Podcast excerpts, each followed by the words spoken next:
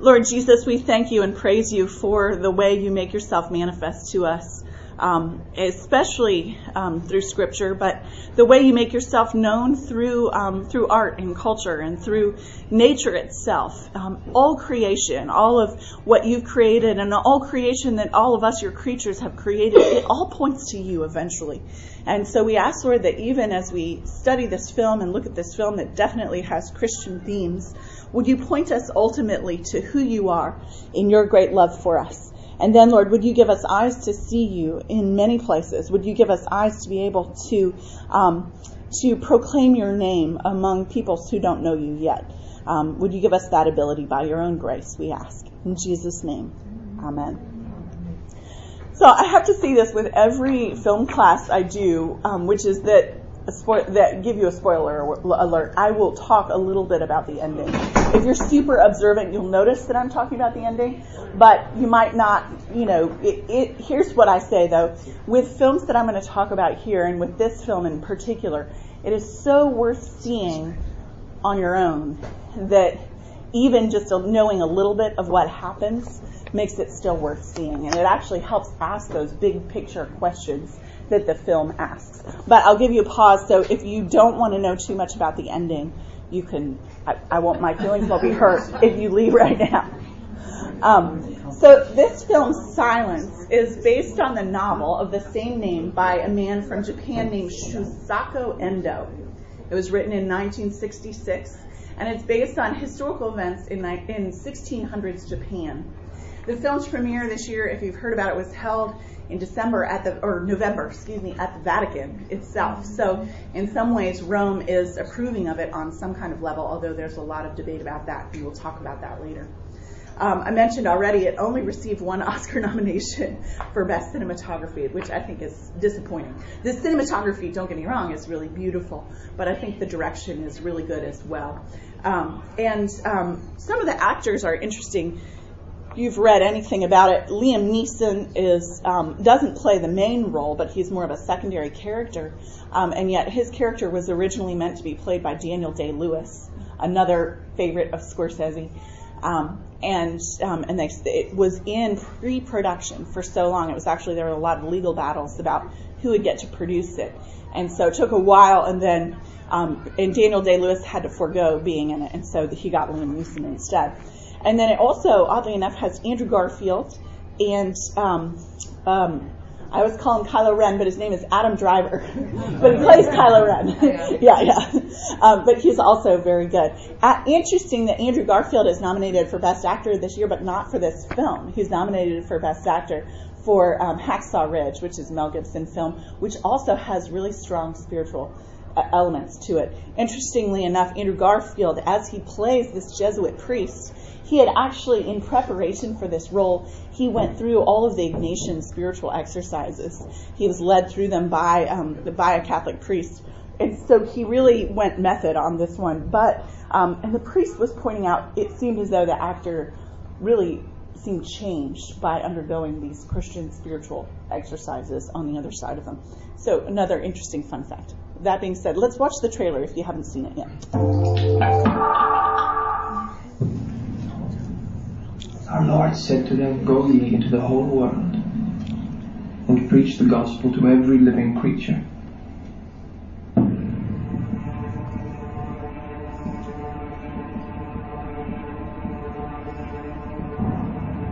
Ferreira is lost to us.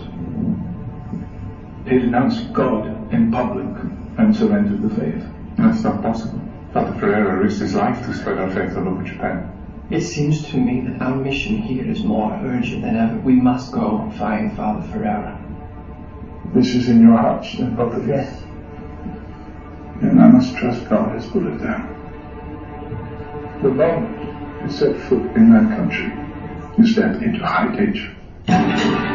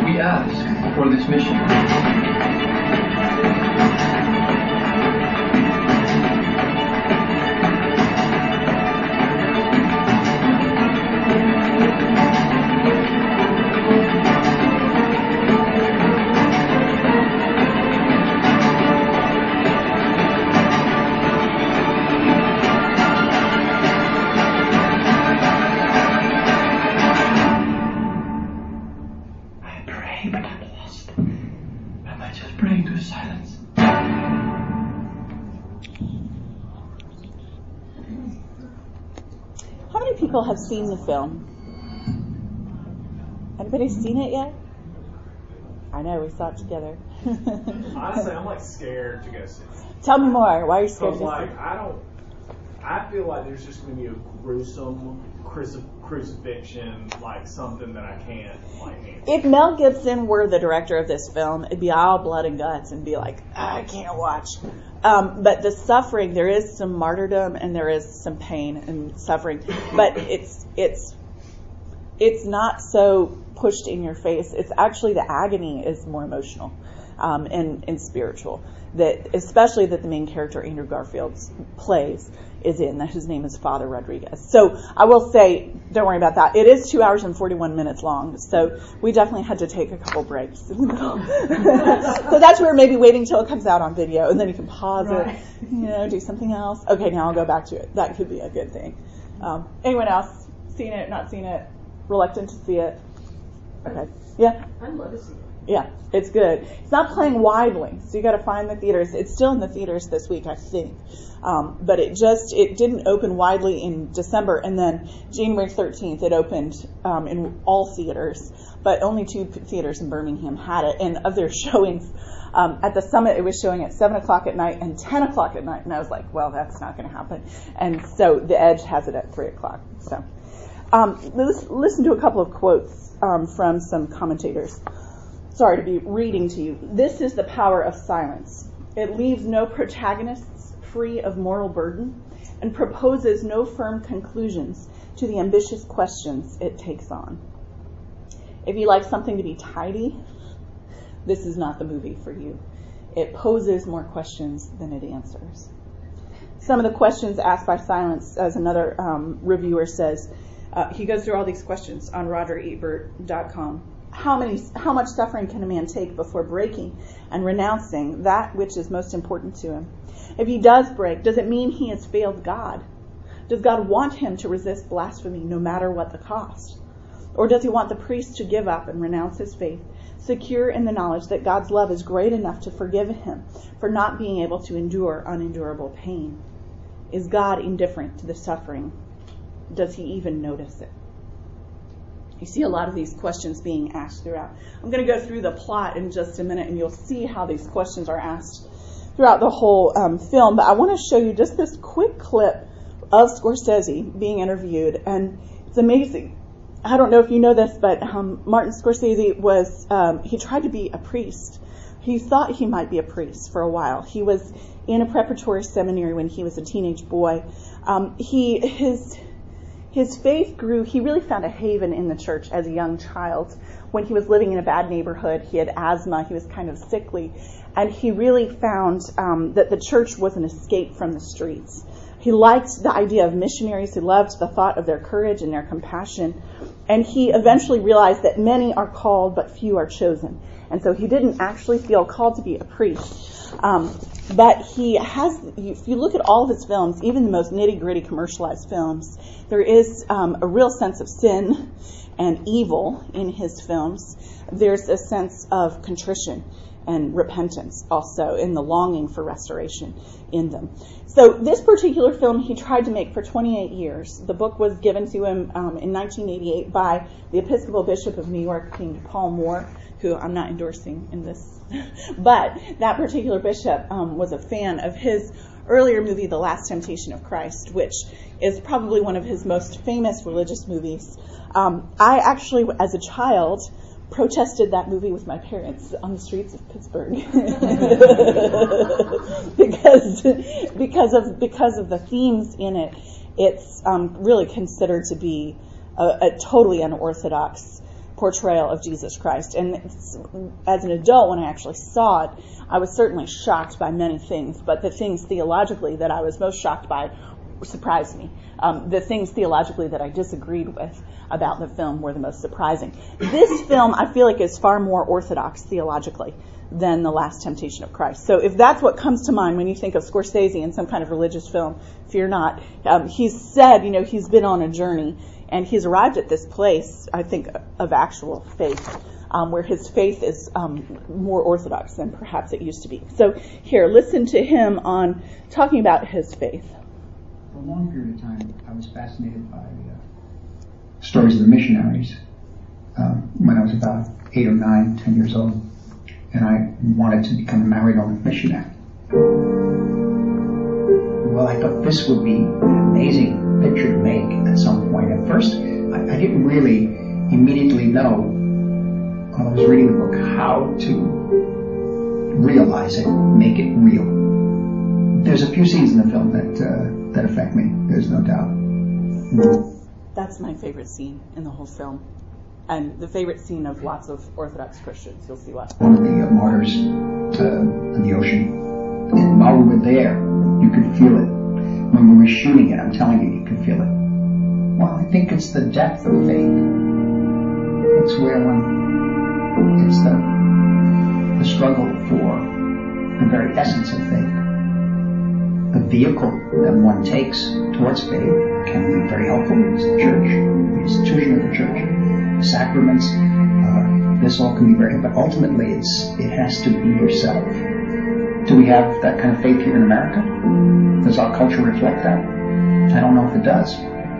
I, I did. I thought for years about other ways, other ways of thinking, other political systems, economics, uh, other religious aspects, other religions. You know, but my roots are here, so uh, I hope that there was a place that I could explore those thoughts and those contradictions in an intelligent way that's still within the uh, Christian faith. What's that process like for you spiritually? It's a pilgrimage. We're still on the road. It's never going to end. Isn't that interesting? He does seem to articulate a real faith, even though he's a little squirrely on saying we have to be the instrument of um, of our own faith. What, I think what he's trying to say is we are each individually responsible for our own faith. And he goes on later in the interview to talk about ultimately it comes down, he says the church and the sacraments can be helpful, but ultimately it comes down to yourself and your own relationship with Jesus, is what he said. So um, later no on.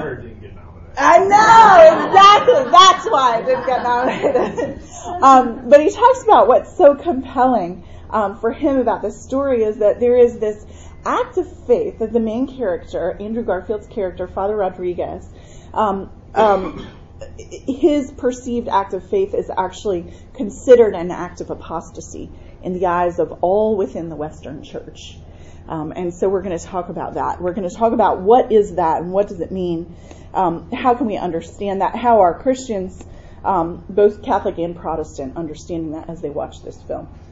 But so again, this film is about faith in the internal struggles of these two priests, two young priests, who are um, they're Portuguese. They go to Japan. Um, the reason they go to Japan is because one of their mentors, uh, another Portuguese priest who's been their um, confessor, their teacher in the faith, he has been there for longer than them, for 10 years, or, you know, before they get there, he had been there for about 10 years.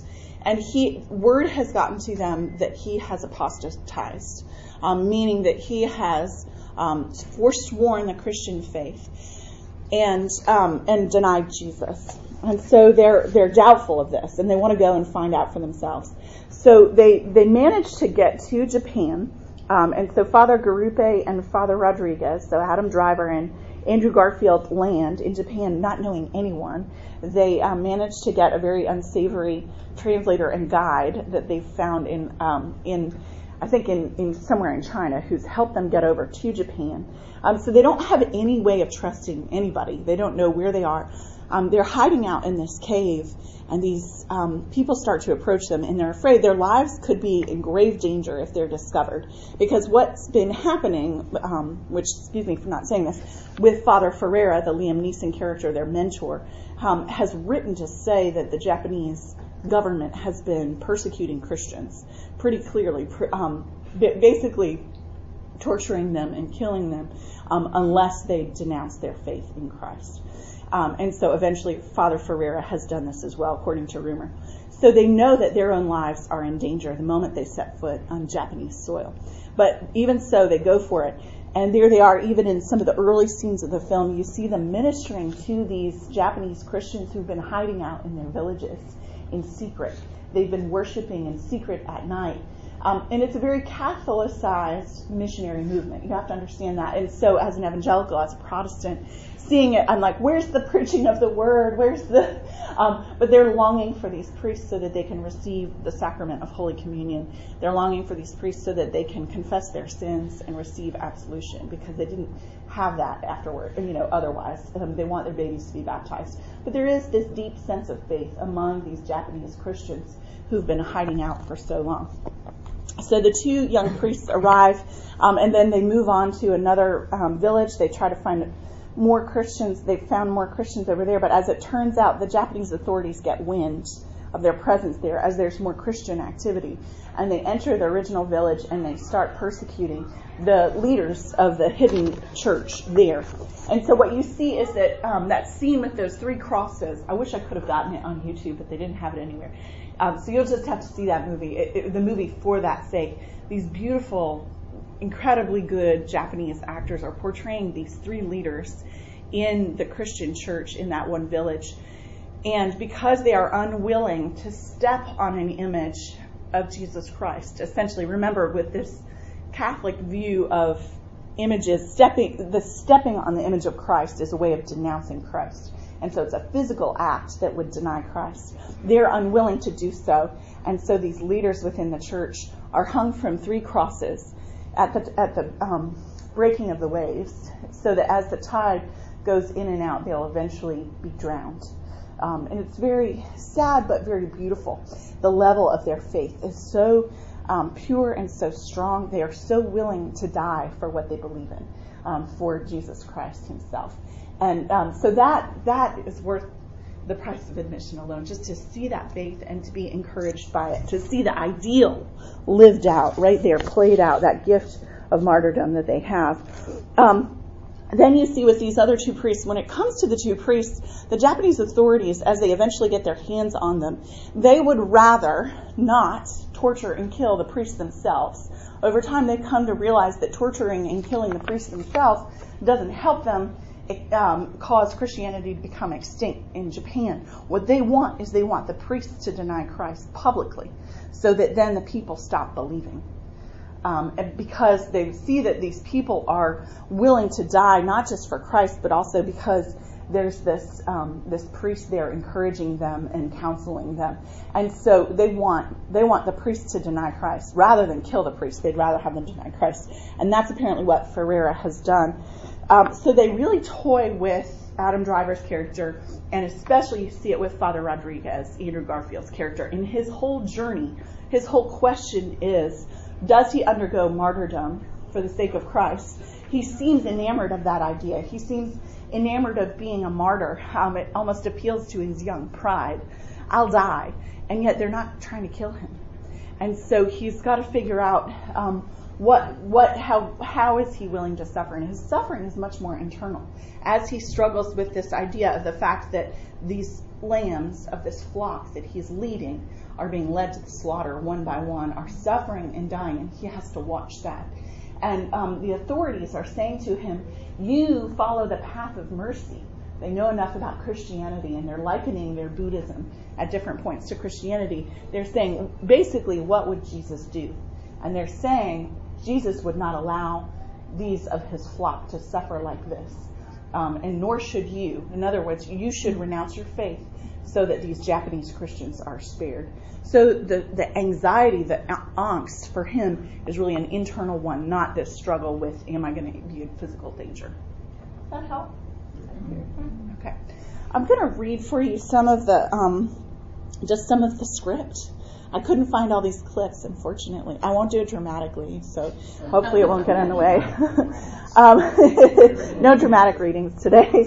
Um, so, Adam, uh, so Rodriguez, Father Rodriguez, Andrew Garfield, doesn't seek to escape his own torture and suffering as much as that of the flock. After he sees one of his flock, who is, they're all in these cells, and so he's in this compound where he can see what's going on outside.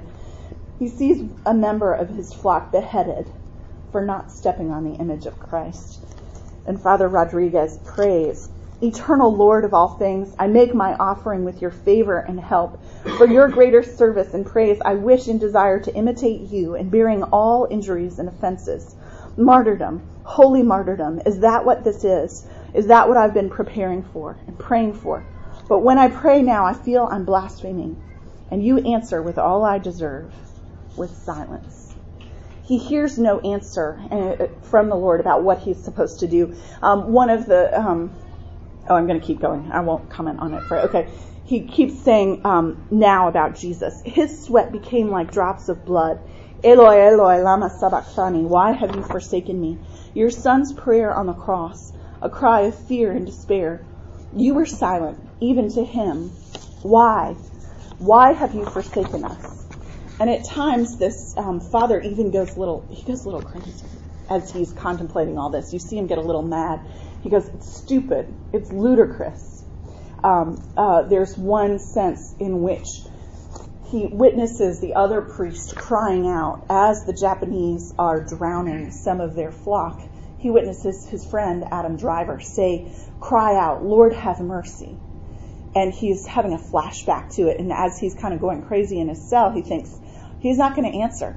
God is not going to answer you that prayer, Lord have mercy. He's just not. Um, and there's one point where he perceives that he is about to suffer martyrdom. He still doesn't realize that they're really playing with him. They're really trying to get him to renege his faith. Um, and they're not going to harm him physically. And yet, even in anticipation of his own potential suffering, he says, um, in the garden you said, My soul is sorrowful even unto death, and the drops of sweat on your brow are like blood. I would bleed for you. I would die for you if I knew you. Are you here? You were the joy of my life. Now I am afraid of you. What can I do to feel your love for me again? So you see, he has this sense of longing for God's presence, and yet he hears only silence. He has this longing for direction from the Lord about what is he supposed to do, and he doesn't hear from the Lord. Which um, one commentator, David Neff, who was the former editor in chief of Christianity Today, um, and actually when I lived in Wheaton, Illinois, almost yes, 20 years ago now, um, he was he was the choir master at the church, the Episcopal church I attended in um, Glen Ellyn. But he um, he's a great writer and good. Um, he has a good sense of Christian history, especially, and he talks about this idea of um, Polycarp and um, Perpetua, some of those early martyrs, and even Joan of Arc. And he points out that um, that we hear these stories of these famous early Christian martyrs, and they have all these visions from God. They have such clear assurance, and um, we we see that. Um, but it's likely that in most cases, um, that most everyday martyrs might not get those visions of Christ right as they're about to die. It might look more like what this film depicts this long, arduous, internal spiritual struggle. Okay, I'm going to pause. Any thoughts about that? That's so. That's where I'd say Mel Gibson. It'd be all blood and guts and gore, and Scorsese. It's this internal struggle that's hard to witness. Again, it's not a feel-good movie. I was hoping to do this one first and then do La La Land second, but this one wasn't in theaters yet. Okay. Is this based on any sort of uh, truth? So, uh, Sh- uh, Shusaku Endo's novel of the same name, or Shusaku Endo, his novel Silence is it, it is based on some historical accuracy. so, um, but he, and one of the questions he really asks in the novel, the novel's called Silence. He really is looking at how could someone from, how do you how do you meld together a culture that's so different, like Japanese culture, with uh, Christian faith, and that's really one of the biggest questions in his in his novel, and that's actually one of the points that Father Ferreira, when eventually Father Ferreira, Liam Neeson, and Andrew Garfield do meet, um, Ferreira is talking about some of the reasons why he apostatized, and he seems to have lost faith that any of the Japanese could actually become Christians because he wonders. He says they're just dying for you; they're not dying for Jesus Christ. They don't understand Jesus Christ part of me is like, that's because you didn't give them a Bible. But that's the evangelical in me. You gave them mass and told them about the Son of God. But no, no, give them a Bible and then then we'll see. Um, but so that's part of this um, questioning going on within their own heads. What you know, is it really true Christianity that's taking root? Honestly, though, that's not for them to decide, is it? That's up to the Lord who's the one who um, speaks to people in their hearts and can communicate. Yeah. I mean, do you leave the movie with uh, some sense of reassurance, or you just yeah, yeah, just yeah? I would. I would say so. What would you say, Scott? Yeah, yeah I would say that. Yeah, but there's also a lot of ambiguity too. There's so much yeah. ambiguity, but but okay, there's one piece that Martin Scorsese adds to the film that's not in the novel, and I think it points to the fact that Scorsese is actually a Christian, even though he's under he's a, a very um, compromised Christian. I think he recognizes he's a compromised Christian because of his role in Hollywood, and so I actually think um, I actually think that some of this um, compromise he relates to, and I'll talk about that in just a little bit. Um, but so okay, let me show you one more clip. This is a scene. Yeah, please. Yeah, Mary. Do you think that this is any commentary on the shortcomings of the church. Um, I think that I don't think Scorsese is commenting on the shortcomings of the church. I think he's more focused on the individual struggle of faith. And is it possible for an individual to do things that don't seem like um, things that a Christian should do and yet still have a deep and lively lifelong faith? I think that's the question he's asking. And I think he's hoping the answer for himself is yes. Yeah. So when does this take place?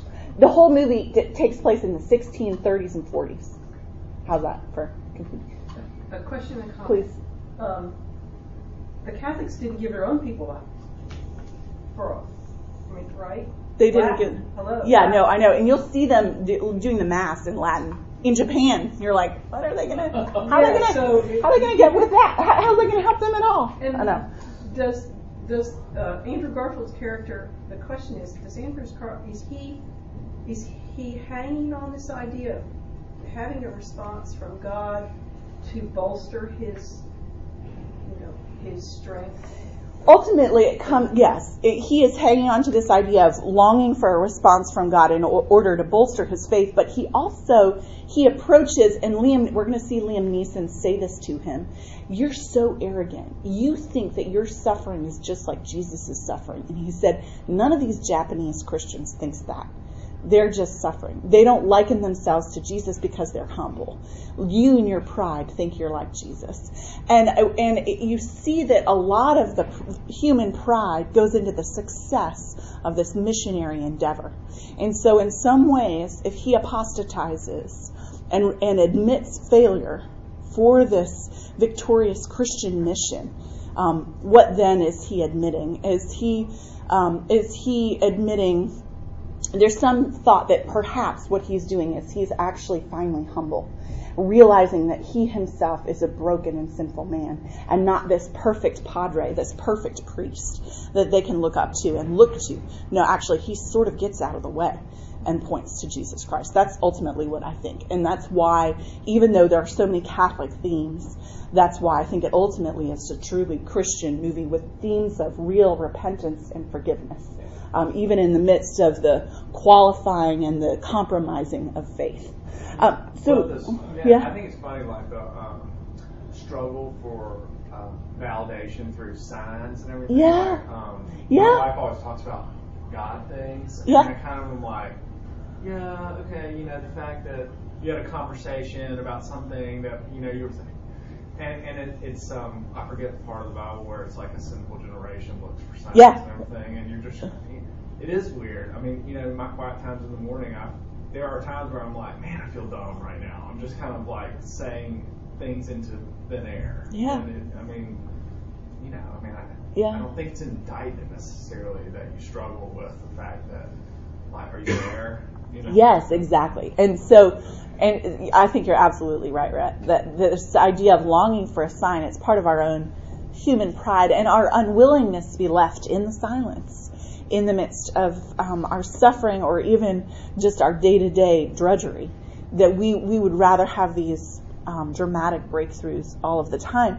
And yet, the, the theology of the cross, again, the difference between a theology of glory and a theology of the cross. Theology of glory looks at the resurrection and triumph and victory and says that's when God's really doing something, is when you see some results, when you get a sign, when you get a, something flashy, when um, you're on top of the world. It's that mountaintop experience that's exalted, and you say, God is at work there. The theology of glory, or theology of the cross, is really the theology that says, no, God is at work in in in the cross. That's when God is achieving our salvation, and we can trust then that in our darkest um, moments, in the moments of silence, in moments where we hear nothing from Him day to day, we can trust that He is actually doing something. Um, and so that's a much surer hope to cling to.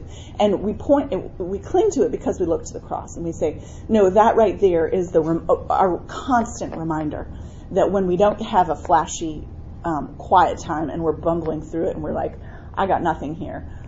Trusting that that's when the Lord is at work through us. Uh, and I would say this movie looks to that and actually just depicts a theology of the cross in a good way. Um, once once Rodriguez gets out of the way, unfortunately. Okay, so this is a clip right before, um, honestly, right before uh, Andrew Garfield apostatizes. He does it. He caves. Um, and Liam Neeson here is Neeson here is telling him to cave. Um, so there's your spoiler alert. Sorry. Hold on. You were just like me. Let me. I'm going to go back. Jesus and gets. Don't speak to me. You have no right to speak to me. Oh, I do. Because you were just like me. You see Jesus in Gethsemane and believe your trial is the same as his. Those far from the pit of suffering too, just like Jesus, but they don't have your pride. They would never compare themselves to Jesus. Do you have the right to make them suffer? I heard the cries of suffering in this same cell, and I acted. You excuse yourself. You excuse yourself. That is the spirit of darkness. And what would you do for them? Pray? And get what in return?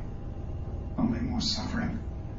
The suffering only you can end. Not oh, God. Away from me. I pray too, Rodriguez. It doesn't help. Go on. Pray.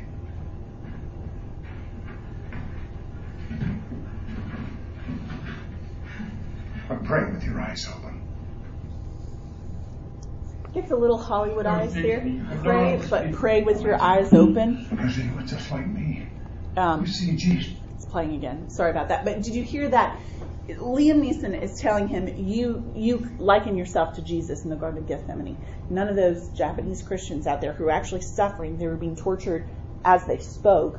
None of them are considering themselves as Jesus in this. They're just suffering, and you can put an end to it the moment you apostatize. So essentially, in the um, the actual film, he has this line that feels very Hollywood: "Pray with your eyes open, watch and see what they're doing, and make your decision based on that."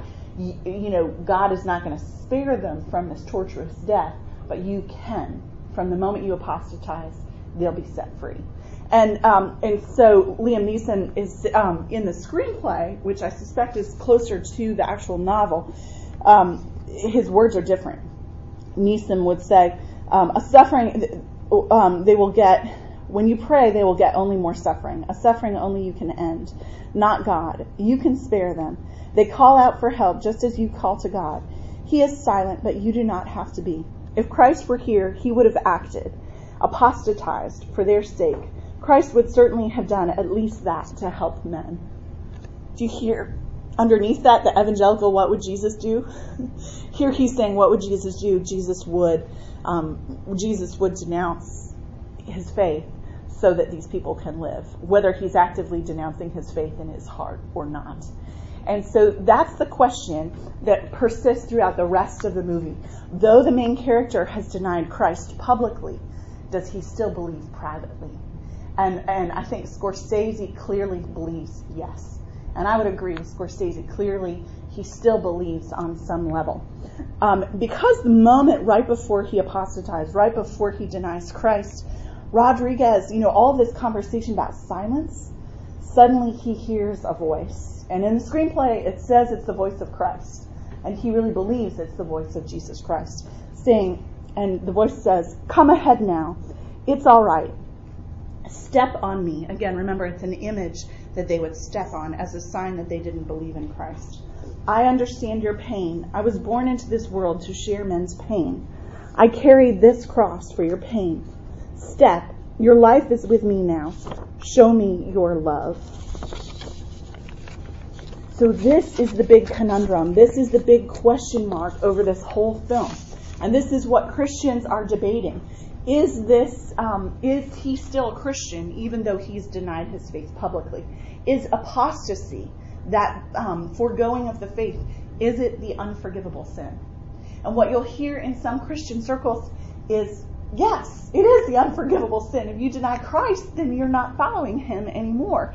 Um, and they're pointing to this one Christian commentator says um, that this film is not good. She'll say it's not good because rather than exaltation, it features capitulation. Rather than being inspiring, it simply deflates and confuses.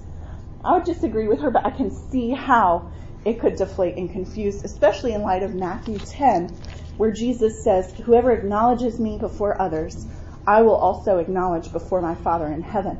But whoever disowns me before others, I will disown before my Father in heaven. So there's real scriptural basis for this viewpoint. Um, there's another interview that I, I don't have time to show you from Bishop um, Robert Barron, who has a lot of thoughts on culture and he's a Catholic bishop, a lot of thoughts on film.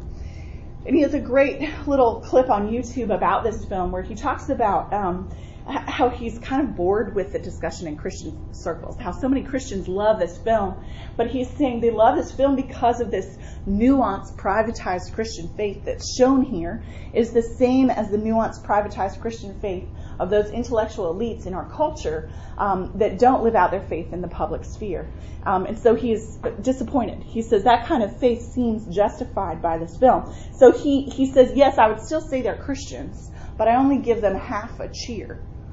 And then he goes on to say, but I give three cheers for those Japanese Christians, like the three on the crosses who voluntarily give their lives, who um, are willing to suffer and die rather than to deny Christ. He makes that point very clearly. And I think that's right. I think to say, yes, three cheers for those who have been given the gift of martyrdom, who are able to suffer and die for Christ. Um, but I think that um, then we say, what about the others? Those who don't have that strength, who wonder. And I wonder, even when we see all of this on the news about Christians who are persecuted by ISIS, who are killed for their faith in the Middle East, and you wonder, what would I do in that instance? Lord, would I be strong enough to stand? Would I be strong enough to um, to profess faith in you if my life were on the line? Scorsese essentially is asking that question, and he's saying, I'm, I probably wouldn't be. And I almost wonder if Scorsese is looking at his own life, 50 years of making film, and films that are catering to really um, some cultural values here in terms of violence and sex and all of that. Just think of The Wolf of Wall Street. And yes, he's depicting it negatively, and yet he's still depicting it. Um, he is struggling with his own faith and the privatization of his faith. This is one of those movies that pushes his faith out into the public sphere in a good way. Um, but okay, so all throughout this, you see the law put forward in Matthew 10, whoever acknowledges me before others, I will also acknowledge before my Father in heaven. But whoever disowns me before others, I will disown before my Father in heaven. You see there the law, the perfect, the ideal set forward, that we would all have the strength to be able to profess faith in Christ even if our lives were on the line, or the lives of those we loved and felt um, uh, that it was our responsibility to protect and care for if their lives were on the line, which is more like Father Rodriguez's situation.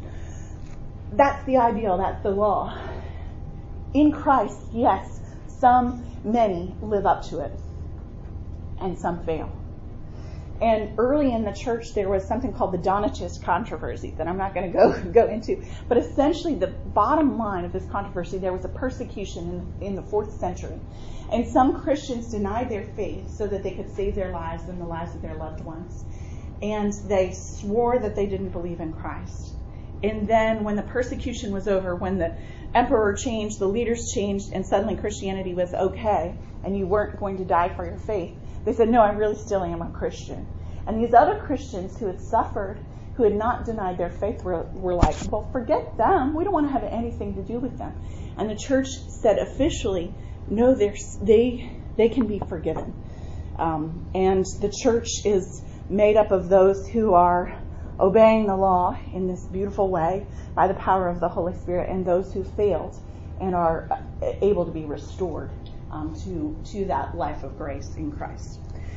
Thoughts about that, questions about that. I'm going to read you a little more about that and point out some themes of forgiveness and mercy in the film. Point to that bottom line here in the film, too. There are strong themes of forgiveness and mercy. One little character, if you do go see the film, and I hope you do, one character is this Japanese guy, their guide, who keeps committing apostasy he, you see him in the film step on an image of Christ like five times. And every time he comes back to the father, the priest, Father Rodriguez, and he asks for forgiveness. And he begs him to be able to confess his sins and receive absolution. And you see that the father, uh, at the first time, he's like, wow, this is a breakthrough. This man is becoming a Christian again. By the fifth time, he is disgusted. He is so put out by having to forgive, the, you know, show God's forgiveness to this man, and yet he does it anyway. You see him offer and extend this forgiveness, um, even though this repeated apostate um, has come back to him, it keeps coming back. Um, Rodriguez seems annoyed, and yet he keeps pronouncing God's absolution.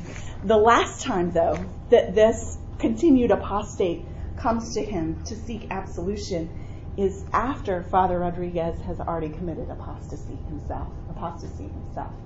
And um, this Japanese man comes to him. He's dressed now like a Buddhist. He's living uh, in um, a home. He, he's married. He has children. He's forsaken the Jesuit life. Um, he, in his mind, he has publicly forsaken Christ. And he's really a pawn in the hands of the Japanese authorities to continue to prevent Christianity from entering um, Japan um, in any way, shape, or form. So he and Liam Neeson look at images to try to discern um, anything coming in, any imports that are being brought in. They'll say this has a, this has a Christian image in it. Don't let it come into the country. And so they're actively working against public Christianity in the country. This man, Kichijiro, comes back to Father Rodriguez for forgiveness. And instead now on this other side of his own apostasy, instead of being proud and self righteous, he's broken. And he recognizes his own need for forgiveness too. He says, I can't pronounce God's absolution upon you because I'm a sinner. Um, isn't that what would have been there all along had he recognized I too need a Savior? Um, so, in some ways, by committing this sin of apostasy, he recognize, he's no longer self righteous. He's now in recognition of his own sin. And as he begins to pronounce the absolution, he, or as he's contemplating it, he once again hears that same voice, which we're to understand as the voice of Christ, saying, I suffered behind you. I was never silent. And Rodriguez says to the Lord in his head, I know, but even if God had been silent, my life to this day, to this very day, everything I do, everything I've done, speaks of Him It was in the silence that I heard your voice. And so he views his act of apostasy as an act of mercy upon those who would have otherwise lost their lives if he didn't commit this public act of denial. He sees it as an act of grace for those in his charge, even though it puts him in this place of spiritual damnation. He believes he's spiritually damned by the church because he's committed this act, and yet his people are free. So he goes ahead and he pronounces absolution for this man, even though he doesn't feel worthy to be considered a priest. And so I hear here in this um, Matthew 18 and Jesus saying again when he responds to Peter, Peter comes up to Jesus and asks him, Lord, how many times shall I forgive my brother or sister who sins against me? Up to seven times? And Jesus answered, I tell you, not seven times, but 77 times. We think that um, we, we see also with Peter denying Jesus three times. And at the moment when Father Rodriguez commits his apostasy, you hear the cock crowing. Isn't that amazing that Scorsese puts that in? You hear a rooster crowing. And yet we see in Scripture that Peter is reinstated by the Lord Jesus in John chapter 21 and continues to be a leader in the church. So I'm just going to close. I know I'm running out of time, I'm out of time, but I want to close with a quote by Philip Yancey, the author of What's So Amazing About Grace, about this film. He says, How easily we forget that the disciples who also betrayed their master founded the church. At his moment of greatest need, Jesus' disciples fled in the darkness. The boldest of the lot, Peter, was the very one who cursed and denied him three times before the cock crowed. It was for traitors that Jesus died. Endo centers his work on experiences of failure and shame because these leave the most lasting impact on a person's life. Jesus' most poignant leg- legacy was his undying love, even for, especially for, those who betrayed him. When Judas led a lynch mob into the garden, Jesus addressed him as friend. On Calvary, while stretched out naked in the posture of ultimate disgrace, Jesus roused himself to cry out for his tormentors, Father, forgive them. We hear this also, um, Philip Ryken talks about this theology of the cross in light of missionary work. And so this will be the last thing before I pray. Um, he says Father Rodriguez moves from idealism to realism on a spiritual pilgrimage. His vain ambition for missionary glory is chastised by disappointment, failure, and excruciating pain. At the same time, he moves from seeing the face of Jesus in perfect beauty to seeing it disfigured by suffering this story of Father Rodriguez mirrors the calling of the church in the fallen world. As we move from expected triumph to the suffering that comes through experience, we desperately need a theology of the cross. We need to see the face of a Savior who is not only triumphant and exalted, but also crucified and humiliated. This is the authentic Jesus that every culture needs, and that the church needs in every culture. A rejected Christ who suffered for us and knows our weakness. Only such a Christ is able to understand our pain and enable us to persevere to the very end, no matter how great the cost. Not to disclose the end of the movie, but at the end of the movie, there's a very small sign that Scorsese wants us to see that suggests that all along Rodriguez continued to believe in Jesus, even though his public denial of Christ persisted. He seems to have continued this private faith. And so there is this hope of forgiveness for him, hope of forgiveness for you and me, especially if it were to come to it and we were not able um, to stand up for our faith. There's hope for us too. So let's pray. Lord Jesus, we thank you that you are uh, most manifested in our weakness, that you, in our um, in our weakness, your power is made perfect, and that your grace is sufficient for us. And so we thank you, Lord, for this um, this movie in our culture that shows this grace that you extend to us, even in our brokenness, even in our denials of you. We ask, Lord, not just for ourselves, that you would transform us by this continued uh, truth, this knowledge that continues to have weight in our lives, but we also ask that you would work through this movie to um, cause this truth to trickle down in our culture as well. So we lift this up to you and we ask it in your name, Lord Jesus. Amen.